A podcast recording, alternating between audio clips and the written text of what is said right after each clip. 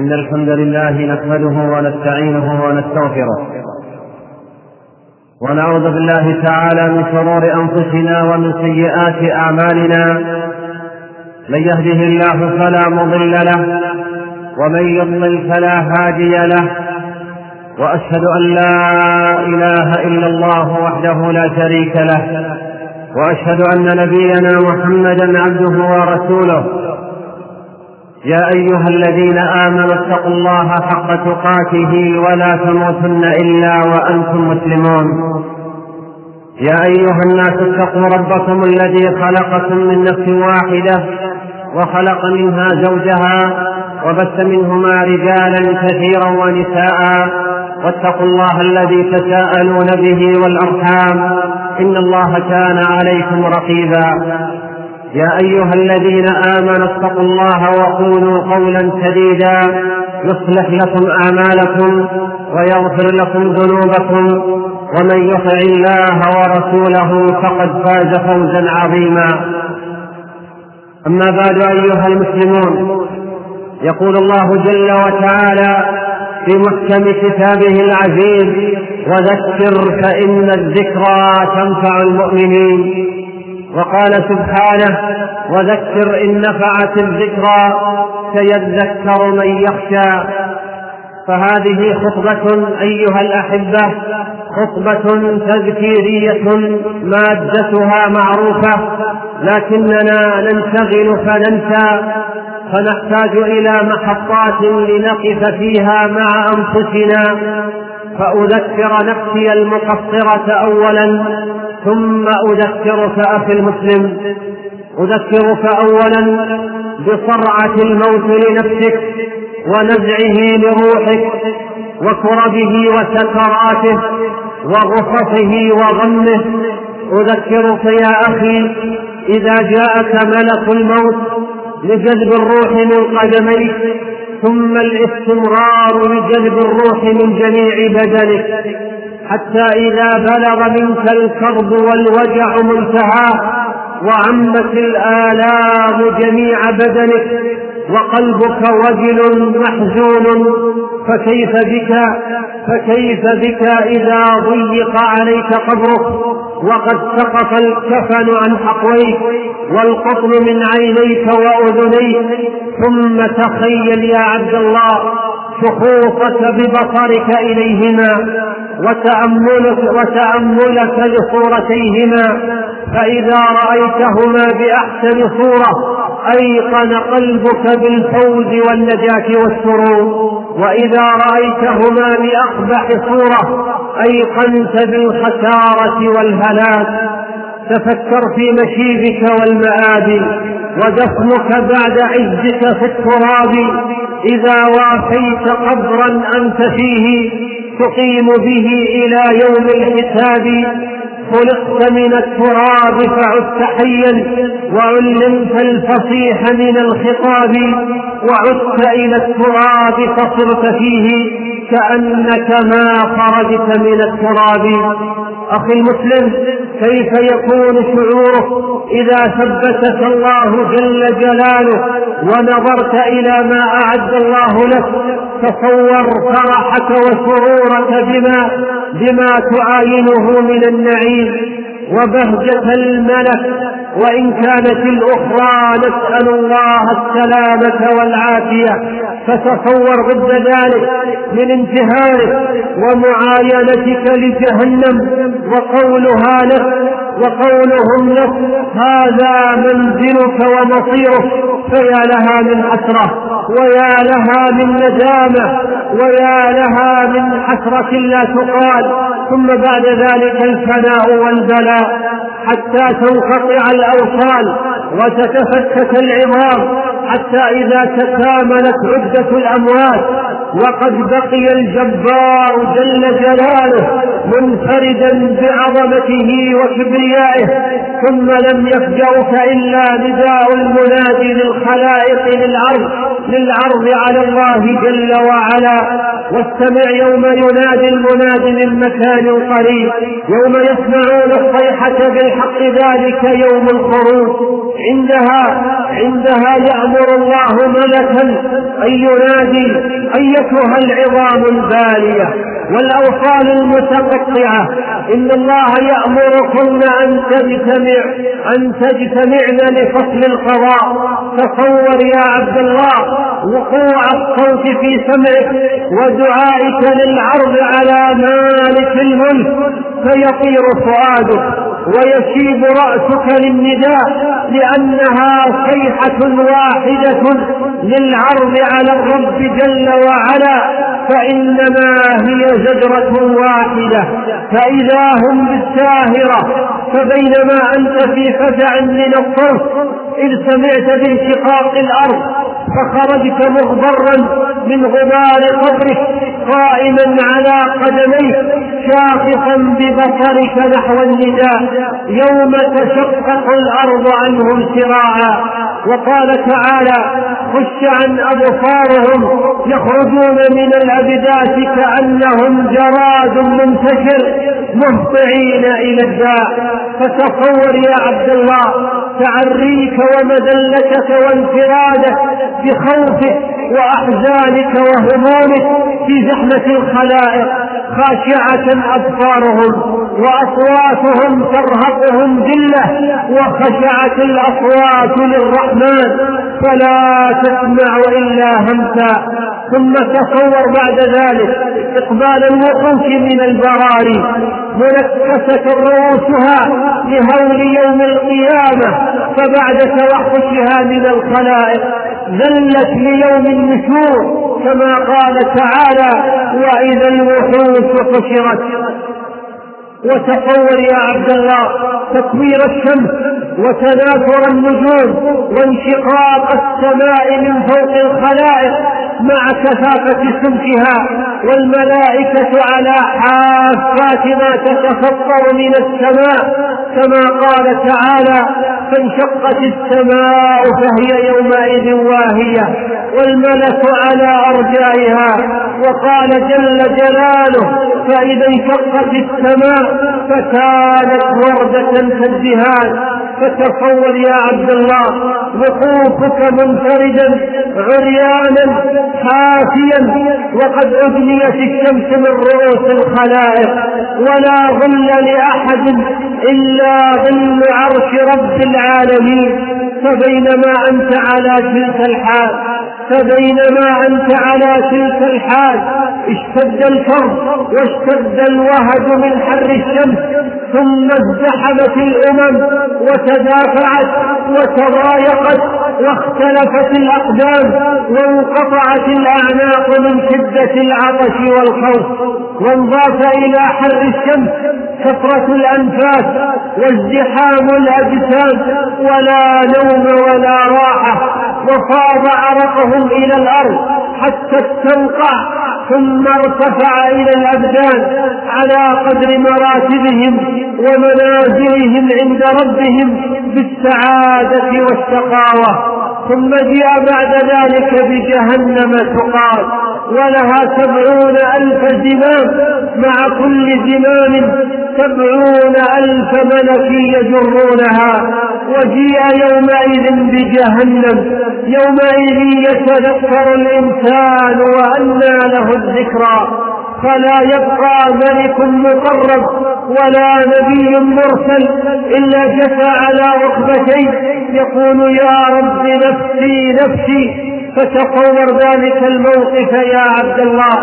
ذلك الموقف المفزع الذي قد ملأ القلوب رعبا وخوفا وقلقا وذعرا يا له من موقف ويا له من منظر مزعج. وأنت يا أخي المسلم بالتأكيد تكون أحدهم. وقد علاك العرق والفزع والناس معك منتظرون لفصل القضاء إلى دار السعادة أو إلى دار الشقاء. تصور يا عبد الله هذه الخلائق وهم ينادون. كل واحد بنفسه. يوم تأتي كل نفس تجادل عن نفسها. قال الله تعالى يوم يفر المرء من أخيه وأمه وأبيه وصاحبته وبنيه لكل امرئ منهم يومئذ شأن يغنيه. تصور نفسك يا عبد الله وحالتك عندما يتبرأ منك الولد والوالد والأخ والصاحب بما في ذلك اليوم لما في ذلك اليوم من المزعجات والقلاقل ولولا هول ذلك اليوم ما كان من الكرم والمروءة أن تفر من أمك وأبيك. وصاحبتك وبنيك وفصيلتك وفصيلتك التي تؤويك لكن لعظم الخطر وشدة الكرب اضطرك إلى ذلك. إن زلزلة الساعة شيء عظيم. يوم ترونها تذهل كل مرضعة عما أرضعت. وتضع كل ذات حمل حملها. وترى الناس سكارى وما هم بسكارى ولكن عذاب الله شديد.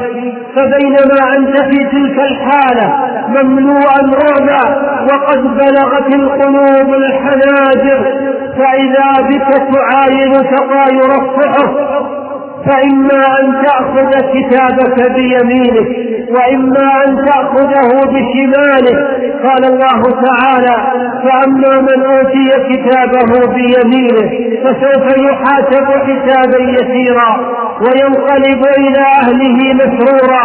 وأما من أوتي كتابه وراء ظهره فسوف يدعو ثبورا. ويصلى سعيرا. فأما من أوتي كتابه بيمينه فيقول هاؤم اقرأوا كتابيه. إني ظننت أني ملاق حسابيه. فهو في عيشة راضية. وأما من أوتي كتابه بشماله فيقول يا ليتني لم أوت كتابيه ولم أدر ما حسابيه يا ليتها كانت القاضية.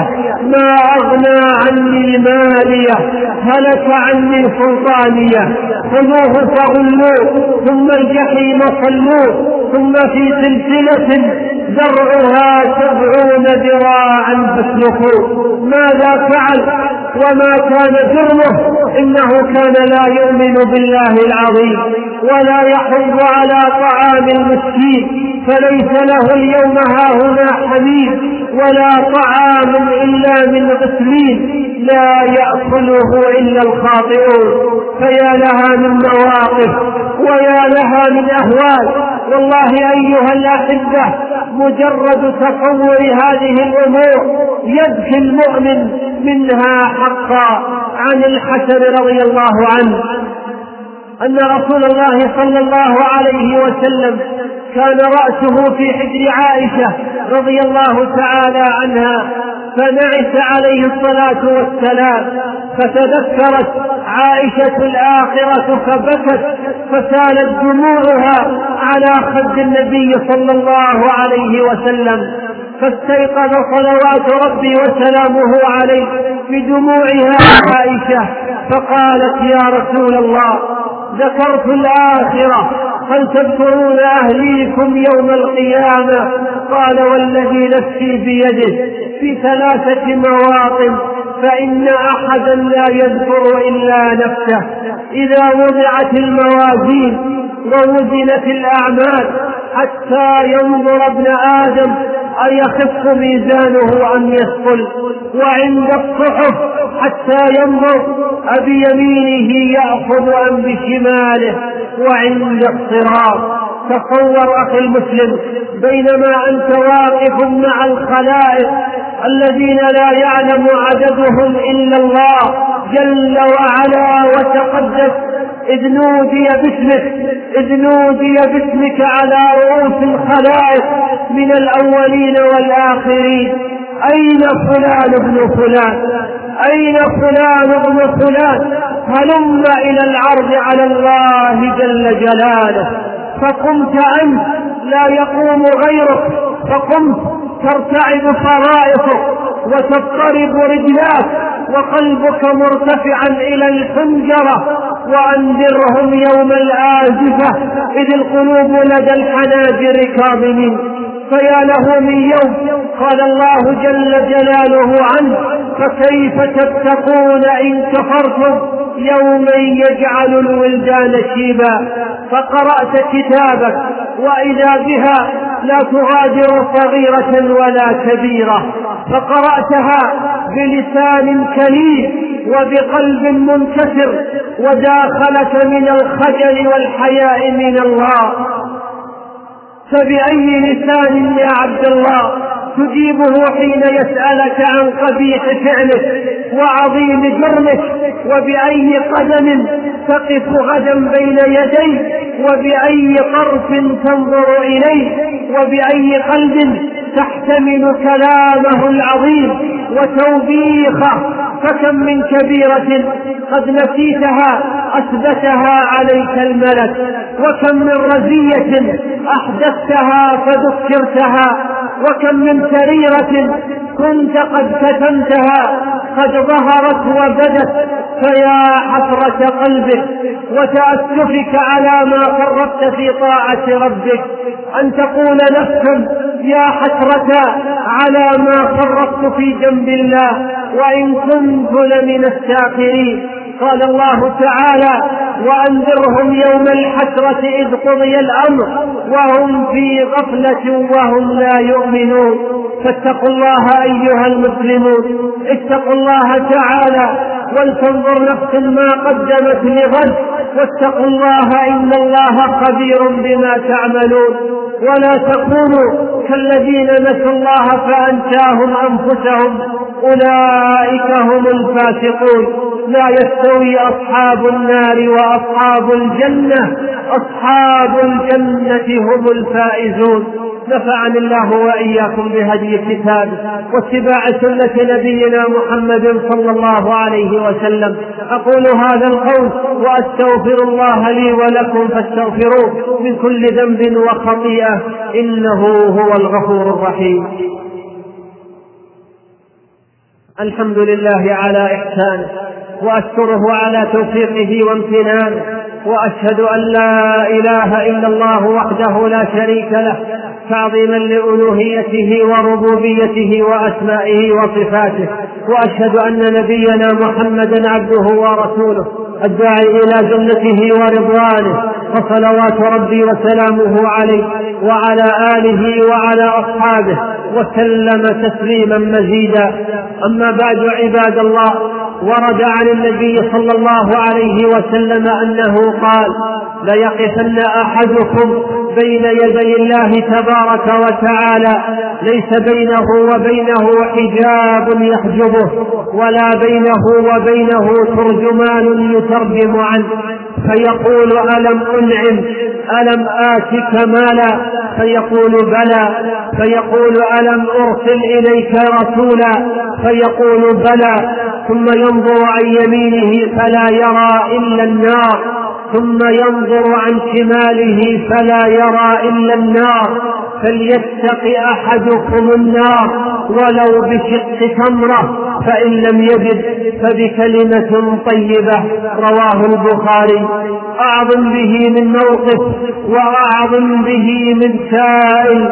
أيها المسلمون عباد الله ثم هناك الصراط وهو الجسر المنصوب على متن جهنم. أدق من الشعر وأحد من السيف فكيف بك يا عبد الله؟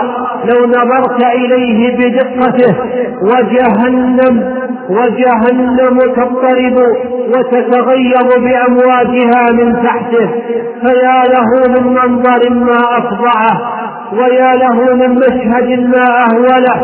ثم قيل لك وأنت تنظر إلى الجسر.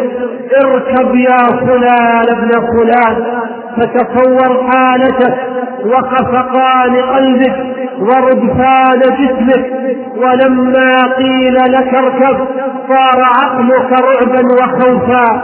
ثم إذا رفعت رجلك وأنت تنتفض لتركب على الصراط فوقع قدمك على حدته ودقته فازداد فزعك وازداد رجفان قلبه ورفعت رجلك الأخرى وأنت مت ودقته فازداد فزعك وازداد رجفان قلبه ورفعت رجلك الأخرى وأنت مضطرب. وقد أثقلتك الأوزار وأنت حاملها على ظهرك وأنت تنظر إلى الناس وأنت تنظر إلى الناس وهم يتهافتون في النار من بين يديك ومن خلفك فتصور مرورك على الصراط بضعفك وثقلك وأنت منزهش مما تحتك وأمامك. ممن يسقطون وقد تنكست هاماتهم وارتفعت أرجلهم وآخرون يتخطفون بالكلاليب وتسمع العويل والبكاء بأذنيك والأصوات المزعجات بين ناظريك فيا له من منظر ما أفظعه ويا له من مرتقى ما أصعبه ويا له من مجاز ما أضيقه ومكان ما أهونه وموقف ما أعظمه. تفكر في حالك يا أخي بعقلك ما دمت على قيد الحياة قبل أن يحال بينك وبينه. لعلك أن لعلك أن تتلافى تفريطك. وكلنا وكلنا ذلك العبد المقصر المفرط. وتحاسب نفسك وكلنا مقصر. فيفوت الأوان. وتبوء بالخيبة والحرمان. فكيف بك يا عبد الله؟ إذا بؤت بالخسران وزلت رجلك عن الصراط ووقعت فيما كنت تخاف منه فلم تشعر فلم تشعر إلا والكلاليب قد دخل في جلدك ولحمك فجددت به وسمعت لنداء النار بقوله عز وجل هل امتلأت؟ وسمعت إجابتها له هل من مزيد؟ وهي تلتهب في بدنك لها قطيف في جسدك ثم لم تلبث أن تمزق جسمك وتساقط لحمه وبقيت عظامه ثم كيف بك بعد ذلك؟ إذا سقيت والعياذ بالله من شراب أهل النار كلما قربته إلى فمك لتشرب منه شوى وجهك وتساقط لحمه. ثم تجرعته فسلخ حلقك كما قال سبحانه وسقوا ماء حميما فقطع امعاءهم قال الله تعالى ويسقى من ماء قدير يتجرعه ولا يكاد يسيغه ويأتيه الموت من كل مكان وما هو بميت ومن ورائه عذاب غليظ. تصور يا عبد الله أن هذه حالتك وتزداد عذابا لو تذكرت الجنان وما فيها من النعيم المقيم والعيش السليم فهاجت غصة في فؤادك على ما فاتك من رضا الله عز وجل وحزنا على نعيم الجنة. فكيف بك لو تذكرت بعض أقاربك وأصدقائك؟ وقد من الله عليهم بدخول الجنة وما هو بميت ومن ورائه عذاب غليظ.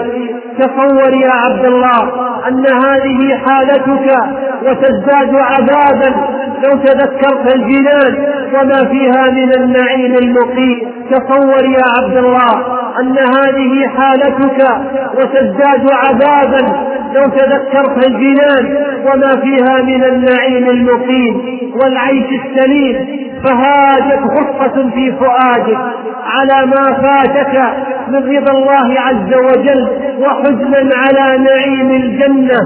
فكيف بك لو تذكرت بعض أقاربك وأصدقائك؟ وقد من الله عليهم بدخول الجنة وما هو بميت ومن ورائه عذاب غليظ. تصور يا عبد الله أن هذه حالتك وتزداد عذابا. لو تذكرت الجنان وما فيها من النعيم المقيم والعيش السليم فهاجت غصة في فؤاده وما هو بميت ومن ورائه عذاب غليظ.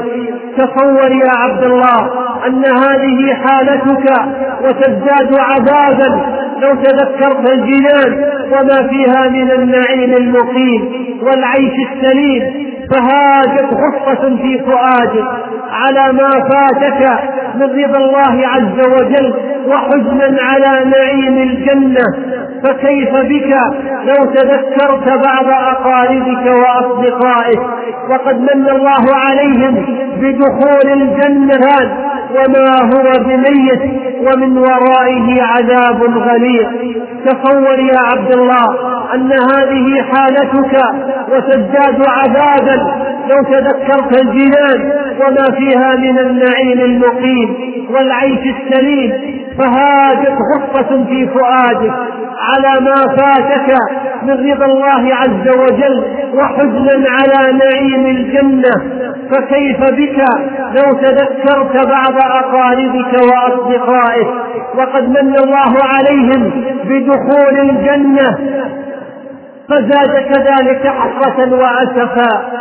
كما قال تعالى ونادى أصحاب النار أصحاب الجنة أن أفيضوا علينا من الماء أو مما رزقكم الله قالوا إن الله جنتان وما هو بميت ومن ورائه عذاب غليظ.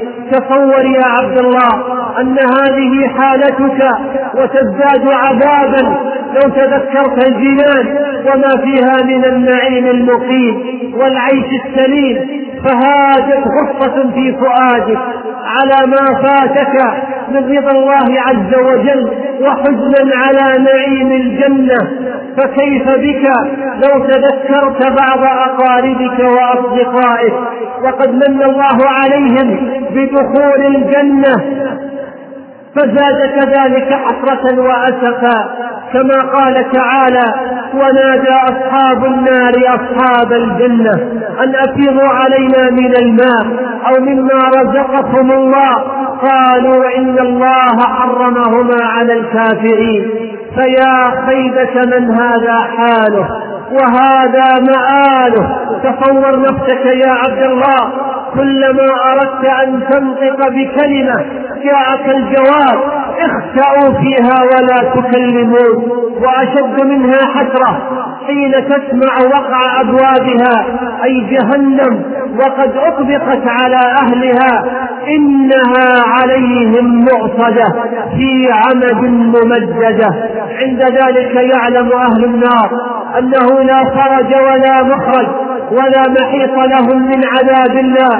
خلود فلا موت وأحزان لا تنقضي وهموم لا تنتهي وسقم لا يبرأ وقيود لا تحل وأغلال لا تفك. كما قال تعالى إذ الأغلال في أعناقهم والسلاسل مسحبون والسلاسل مسحبون في الحميم ثم في النار يسجرون. قال الله تعالى فالذين كفروا قطعت لهم ثياب من نار يصب من فوق رؤوسهم الحميم يصهر ما في بطونهم والجنود ولهم مقامع من حديد. كلما أرادوا أن يخرجوا منها من غم أعيدوا فيها وذوقوا عذاب الحريق. لا يرحم بكاؤهم ولا يجاب دعاؤهم ولا تقبل توبتهم ولا تقال عثرتهم. وهم ينادون بالويل والثبور ويصرخون بالبكاء والعويل. كما قال سبحانه وهم يصطرخون فيها. ربنا أخرجنا نعمل صالحا غير الذي كنا نعمل. قال الله تعالى وإذا ألقوا منها مكانا ضيقا مقرنين دعوا هنالك ثبورا. لا تدعوا اليوم ثبورا واحدا وادعوا ثبورا كثيرا. فنظرت إلى النار. فنظرت إلى النار وهي تشتعل في أجزاء بدنك ولا تقدر على إبعادها عنه. إن عذابها كان غراما إنها ساءت مستقرا ومقاما. فاتقوا الله أيها المسلمون اتقوا الله تعالى ضعوا في بالكم هذه الأهوال وهذه العظائم بعقل واع وعزيمة صادقة فإنها والله الذي لا إله إلا هو. أن إنها حقائق لا خيال. راجعوا أنفسكم. ما دمتم على قيد الحياة. وتوبوا إلى الله توبة نصوحا. وابقوا من خشية الله لعله يرحمكم. وأن يقيل عشرتكم. فإنه يا عباد الله. فإن الخطر عظيم. فإن الخطر عظيم. والبدن ضعيف. والنار مطلقة. والموت قريب. مثل لنفسك يوم الحشر عريانا. مستعطفا خلق الأحشاء حيرانا. النار تزفر من غيظ ومن حنق. على العصاة وتلقى الرب غضبانا. اقرأ كتابك يا عبدي على مهل.